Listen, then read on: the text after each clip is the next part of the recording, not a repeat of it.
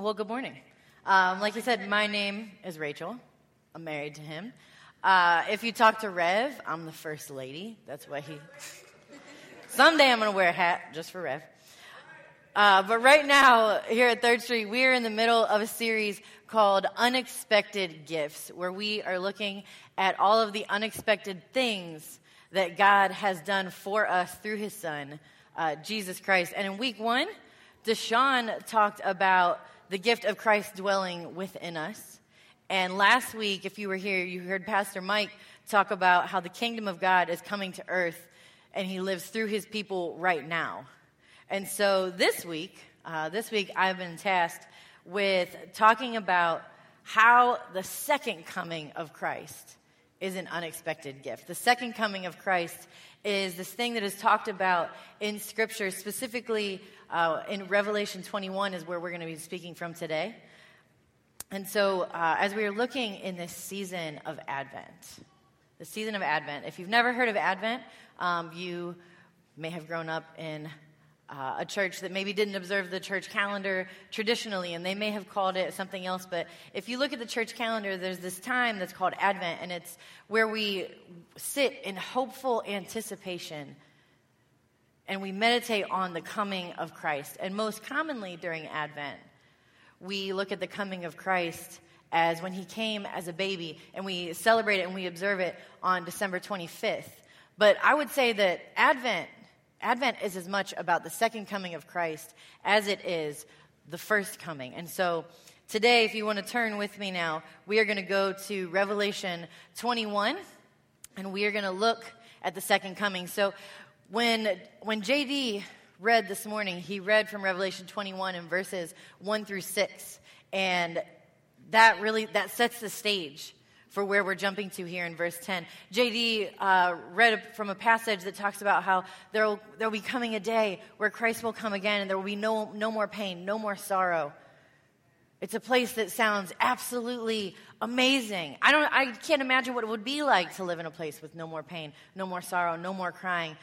When God is here among us, that sounds amazing.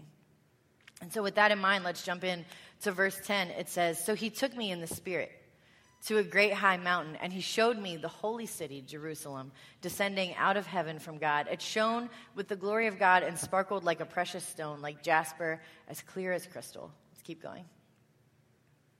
"The city was broad and high, with 12 gates guarded by 12 angels, and the names of the 12 tribes of Israel were written on the gates.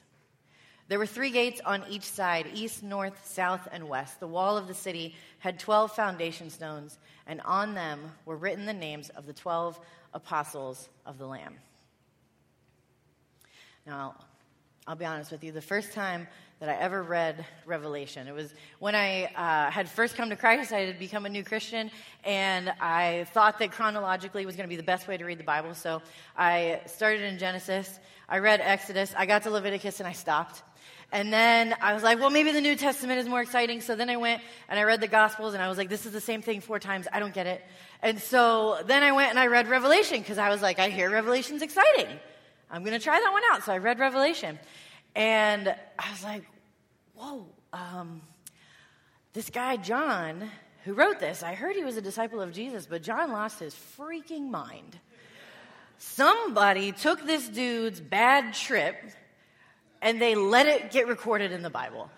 I don't understand what's happening. And so then I get to Revelation 21, because everybody talks about the second coming of Jesus. And I'm like, well, he got up from the dead once, so he already came back. I bet he can come back again. I don't know. And then I saw this thing of this holy city coming down, and I'm like, this makes no sense. And so then I just stopped reading Revelation, which was silly, because there's only like 1 chapter after this. But anyways, all that to say, John's not crazy.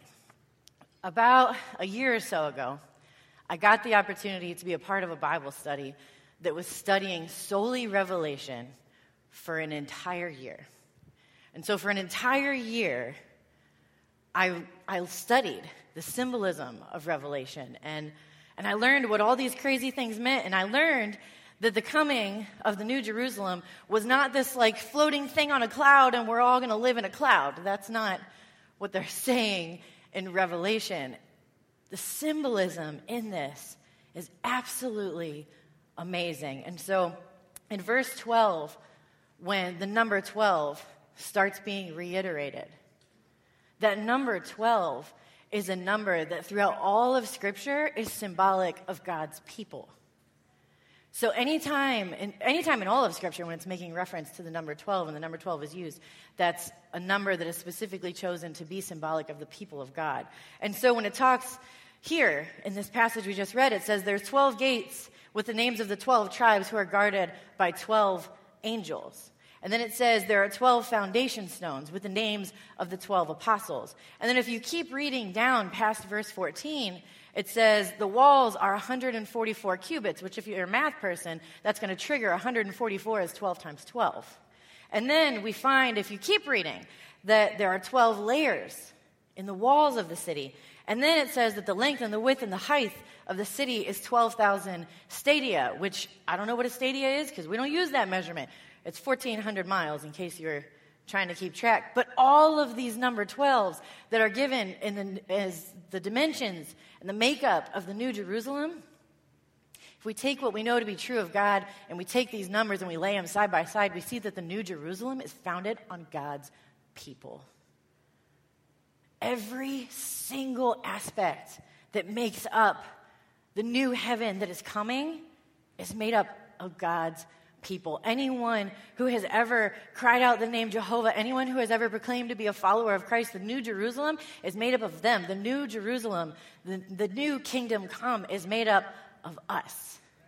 It's all about the people of God. In Genesis 1 and 2, we see God living among his people every single day. He's in perfect relationship with his creation, walking with Adam and Eve daily. And here in Revelation 21, we get a picture that is not just a kingdom restored, but it's a people who are reconciled to their Creator, living amidst his glory in a brand new kingdom. Where, as we read earlier, is filled with no crying, no sorrow, no pain. It's God among his people, completely reconciled. So it's the beginning of Scripture, Genesis 1 and 2, completely reconciled and redeemed at the end here in Genesis, or in Revelation 21. And all of that's cool. All that symbolism is really cool. But did you notice who? Did you notice whose names are written? That's what I think is more mind-blowing than anything in this passage. See, what's written on the gates are the names of the 12 tribes of Israel. So who are the 12 tribes of Israel? Why does this matter? The 12 tribes of Israel are the descendants of Abraham. So there was Abraham had a son, and his name was Isaac, and then Isaac had a son, and his name was Jacob, and Jacob had 12 sons. And Jacob took on a new name. God gave him a new name, and it was Israel. And Jacob's 12 sons became the nation of Israel. So when we talk about the tribe of Judah, it was the son of Jacob. When we talk about all of the tribes that make up who Israel was, it was these people, and their names are written on the gates of the new heaven and the new earth. Why is that significant? See, these are the same 12 tribes that God got so mad at that when he took them out of Egypt, he made them wander for 40 years, and not a single person who was rescued from slavery in Egypt actually got to make it to the promised land because they forgot everything amazing that God did for them. They were such short-sighted people that they forgot that he parted the seas. They forgot that he led them out. They forgot that he redeemed their situation. And he said, you know what? You're not getting in the promised land. Your kids will, but not you. Moses didn't even get in the promised land because he lost sight of who God was. And then as time goes on, these are the same tribes that demanded a king. And God said, you don't need a king. Follow me, trust me. And they said, we want one anyways, and they named one. These are the same tribes that started to worship Baal, and they worship pagan gods instead of the God who had been God over Israel and God over all the earth for so long. Same people. These are the same people that married people that God told them were going to be their downfall, the same people who ignored the prophets, and the same people that infuriated God so much that he went silent for 400 years before he sent an infant Messiah. And their names are on the gates of heaven. Their names. And as if that's not enough, it says that on the foundation stones, the stones that are the base of the entire city, they bear the names of the 12 disciples. Let me say that again. They bear the names of the 12 disciples. Now, I thought, when I read the Gospels and I saw the same story 4 times, I thought that only 11 disciples made it out of the Gospels. I thought that only 11 disciples made it into the Acts of the Apostles. The last time I checked, Judas was like that family member that you pretend that you don't have, and you don't want to talk about it because they shamed everything, and so we pretend it never happened and didn't exist. I thought Judas was the guy that we were all supposed to cast away. He was the guy that we don't want to talk about. That's what I thought. I mean, when people are choosing baby names and they want to get one from the Bible, I've never met a baby named Judas. Nobody wants to talk about Judas, but guess what? Judas, his name is in the foundation stones of the New Jerusalem. The 12 disciples are named. Who were the people that you've counted out but God has counted as his? Who are the people who have wronged you? They bring a negative feeling to your heart when you hear their name.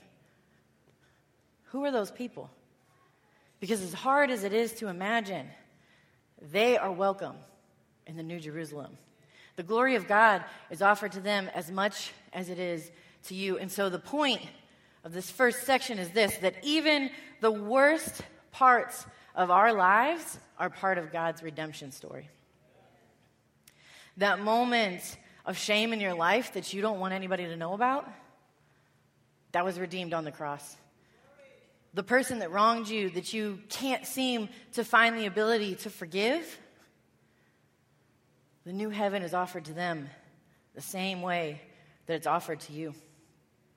That thing that you did that you think separates you from God, that makes you unworthy, that's nothing, because your name is plastered on the gates of heaven. But what's it going to look like when we get there? Let's jump down to verse 18.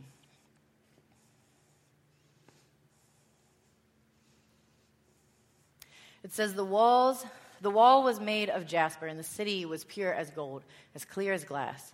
The wall of the city was built on foundation stones inlaid with 12 precious stones. The first was jasper, the second sapphire, the third agate, the fourth emerald. Let's keep going. The fifth, onyx. The sixth, carnelian. The seventh, chrysolite. The eighth, beryl. The ninth, topaz. The 10th, chrysoprase. The 11th, jacinth. The 12th, amethyst. The 12 gates were made of pearls, and each gate from a single pearl. And the main street was pure gold, as clear as glass. Now, if there's one thing I've learned about Scripture, it's when it takes the time to name all of those things, it's important. And I don't know what some of those stones are. I might have pronounced them wrong. But because I didn't know, I decided that I would check one of the most reliable sources there are, and that is Google. And so I typed in the names of the gemstones, and I looked them up. I'm serious. This is what I did. And so what I found, though, in my bunny trail of Googling, because Google's a verb, I found this video on YouTube that was how gemstones are created. And I decided it was reliable because I looked up the source, and it was some big science company that I don't know. I'm not good at science. And what I learned, I'll summarize. I'm not going to make you watch this video, but it was fascinating. What I learned is that in order for a gemstone to be created, it has to go through a very intricate process, and everything has to get lined up perfectly. The elements of the earth, the amount of pressure, the amount of heat, the amount of time, how deep it is in the earth determines which kind of stone it is. And then even to find the stones, there's so much work that has to be done by the person seeking it out. The process of creating these stones involves intense pressure, perfect alignment, and complete submission to the process. So let me say that in a different way. The strongest things of this earth are created by facing head-on huge changes, huge amounts of pressure, and complete submission to whatever process God deems necessary. But the outcome is worth beholding. The outcome is entirely worth the process. Second point, the kingdom of God is a creation worth beholding. It is immeasurable, and it lasts forever. There's a reason that the saying is diamonds are forever. It's not because marriage is forever. Should be. But I think our world today has proven that marriage is a struggle. It is the diamond that is forever. And so when people choose gemstones and they decide to give them to the people that they love, they choose them because it's a symbol of something everlasting, like the kingdom of God. So as I read these first two chunks of scripture, the thing that kept coming to my mind was when Corey proposed. And it's not because it was some elaborate proposal. I mean, it was. But it's not because of that. It's because of the outcome. It's because of what happened when he proposed. So let me take you back to 2011, Corey and Rachel. So I was getting ready to just go out to dinner because Corey said, hey, we're going to go to dinner. And when I say getting ready, I'm using that as a very loose term because I tried to leave the house in a hoodie and sweatpants. And my roommate, who knew what was coming that night, looked at me and she was like, you're a slob. Do you ever get dressed? And I'm like, that was so offensive. If you knew her, that makes sense. But I just looked at her. I'm like, that was so rude. And I'm like, fine. So I walked upstairs and I changed my clothes. I don't actually think I brushed my hair. I'm not sure. But I changed my clothes so that I looked more presentable. And then I left the house. I got in Corey's car. I left the house. And so we're sitting at dinner. And while we're sitting at dinner, Corey's phone rings. And it was his friend James. And his friend James communicates to him that he's stranded and he needs us to come get him. Now, this sounds like an extreme phone call. Do not be alarmed. This was a regular occurrence in the life of James in 2011. James had a car that's gas gauge did not work. And so he would just be driving, and his car would just stop. And so probably at least like twice a month, we had to go pick up James. And so Corey gets off the phone, and I'm like, oh, where's James? And he's like, oh, he went to go see his mom, and his car got stuck. I'm like, oh, that's so funny. James is from Barberton. So something you should know. Corey and I's first date, we ate in this same restaurant that we were in that moment, and then we went to Barberton to walk around this lake called Lake Anna because they set up these, like, beautiful Christmas lights. And so I'm like, oh, that's so funny. James is in Barberton. We should go walk around Lake Anna. It'll be just like our first date. And Corey's like, ha, no way. And So I'm like feeding right into his plan, completely unaware. So we drive up to Barberton, and then he fake gets a text message from James, and he's like, James isn't ready. Let's just go walk around the lake. So I'm like, oh, this is so funny. Oh, my gosh. And so we get up there. We get up to the lake. And mind you, this is in September, not December. Our first date was in December. So we get up there. It's September. We get out of the car. We walk around. We start walking. I'm like, oh, that gazebo has Christmas lights all over it. Do you think they leave them up all year? Because I've never been there except in December. So in my mind, I'm like, oh, maybe they just leave the Christmas lights up all year. I don't know. It turns out that Corey sent James up there and made him string all these Christmas lights. I didn't know that. So Corey's like, I don't know. Let's walk over to that gazebo. So I'm like, oh, that's a great idea. So we go walking over. I'm still completely oblivious to what is happening. And so we get over to these Christmas lights, and we're standing at this gazebo, and I'm like looking at them. I'm in my mind, I am looking at these lights to see if they are put up in a way that never comes down. So I'm like looking at them, I'm like, these are not on here like any special way that they couldn't take these down. And I turn around, and Corey is on his knee, and I'm just like, ugh. Just literally just stared at him, said nothing. And so he's on his knee holding a ring, and he says, I always thought I would propose under the Christmas lights at Lake Anna. And then I can tell you nothing he said after that because I blacked out. I have no idea if he might have said wonderful things about me. He might have said such sweet things about why he wanted to marry me, about our marriage, our relationship, where we're going. I have no idea what he said because I heard nothing after. I always thought I would propose under the Christmas lights, and I just stared at him like this. And then he finished talking, and I said nothing.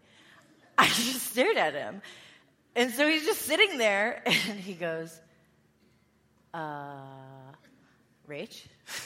And I said, is this for real? That's what I said when he proposed. I looked at him, and I said, is this for real? And he said, yeah. And I just kept staring at him. I didn't take the ring. I didn't say anything. I didn't even move. I just kept staring at him, and he just goes, do you want this?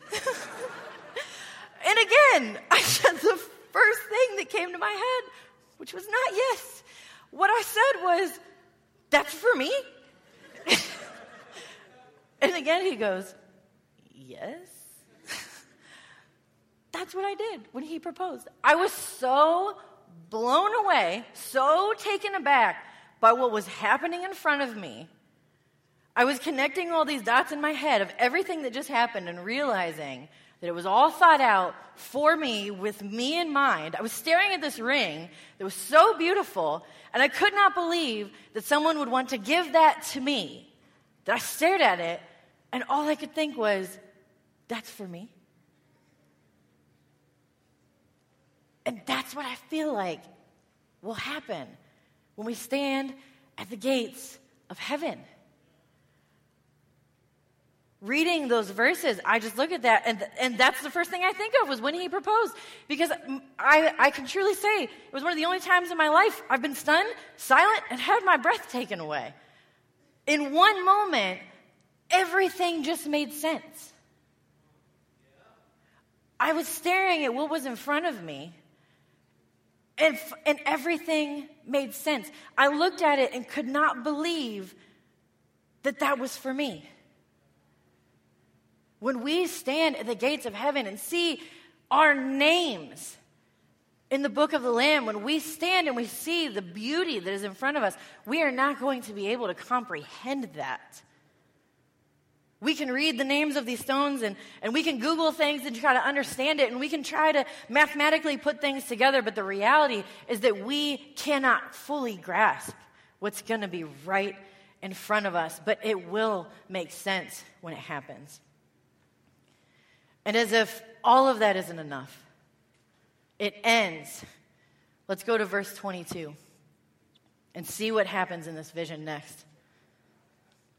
In verse 22, it says, I saw no temple in the city, for the Lord God Almighty and the Lamb are its temple. And the city has no need for sun or moon, for the glory of God illuminates the city, and the Lamb is its light. The nations will walk in its light, and the kings of the world will enter the city in all their glory. Its gates will never be closed at the end of the day, because there is no night there, and all the nations will bring their glory and honor into the city. Keep going, one more. That's okay. Right after that, it says that nothing evil will ever be able to enter. It says nothing evil will be allowed to enter, nor anyone who practices shameful idolatry and dishonesty, but only those whose names are written in the Lamb's book of life. So in verse 22... it says that John saw no temple in the city because it was no longer needed. And then in verse 25, it says that the city's gates are never closed. And at first glance, this sounds like a great welcoming place. But something that Jews who are hearing this, the people who lived in the time when this was written, would have understood, is that before Jesus, the temple was the only place that people could go to worship God. They had special times of day where they were required to turn and face the direction of the temple and pray.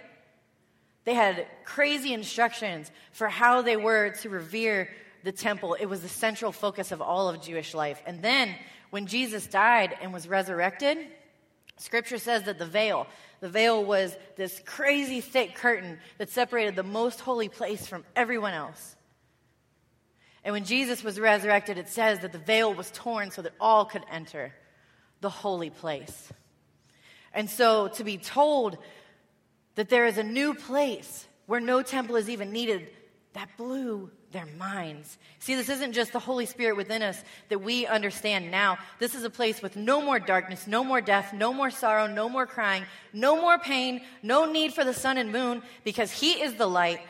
And this entire place is illuminated with the glory of God because He dwells with His people, not just in His people, but with His people.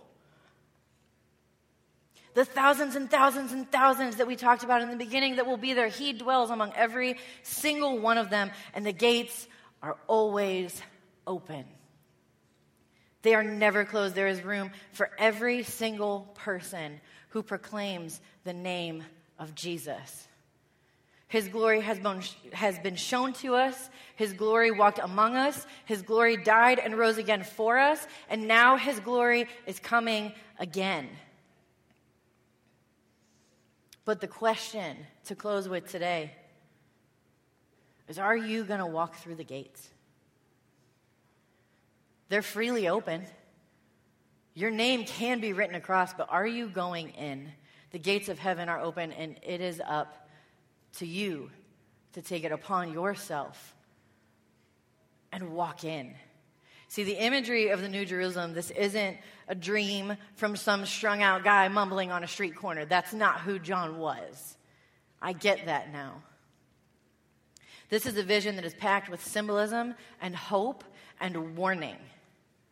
This Advent season is about the unexpected gift of the infant Messiah, the unexpected gift of His mercy and His grace poured out through the resurrected Christ, and the unexpected gift that after all we have done, after all the times we have failed, after all the times we've turned our back on Him, that He would be willing to plaster our names across the gates and on the foundation of the new heaven.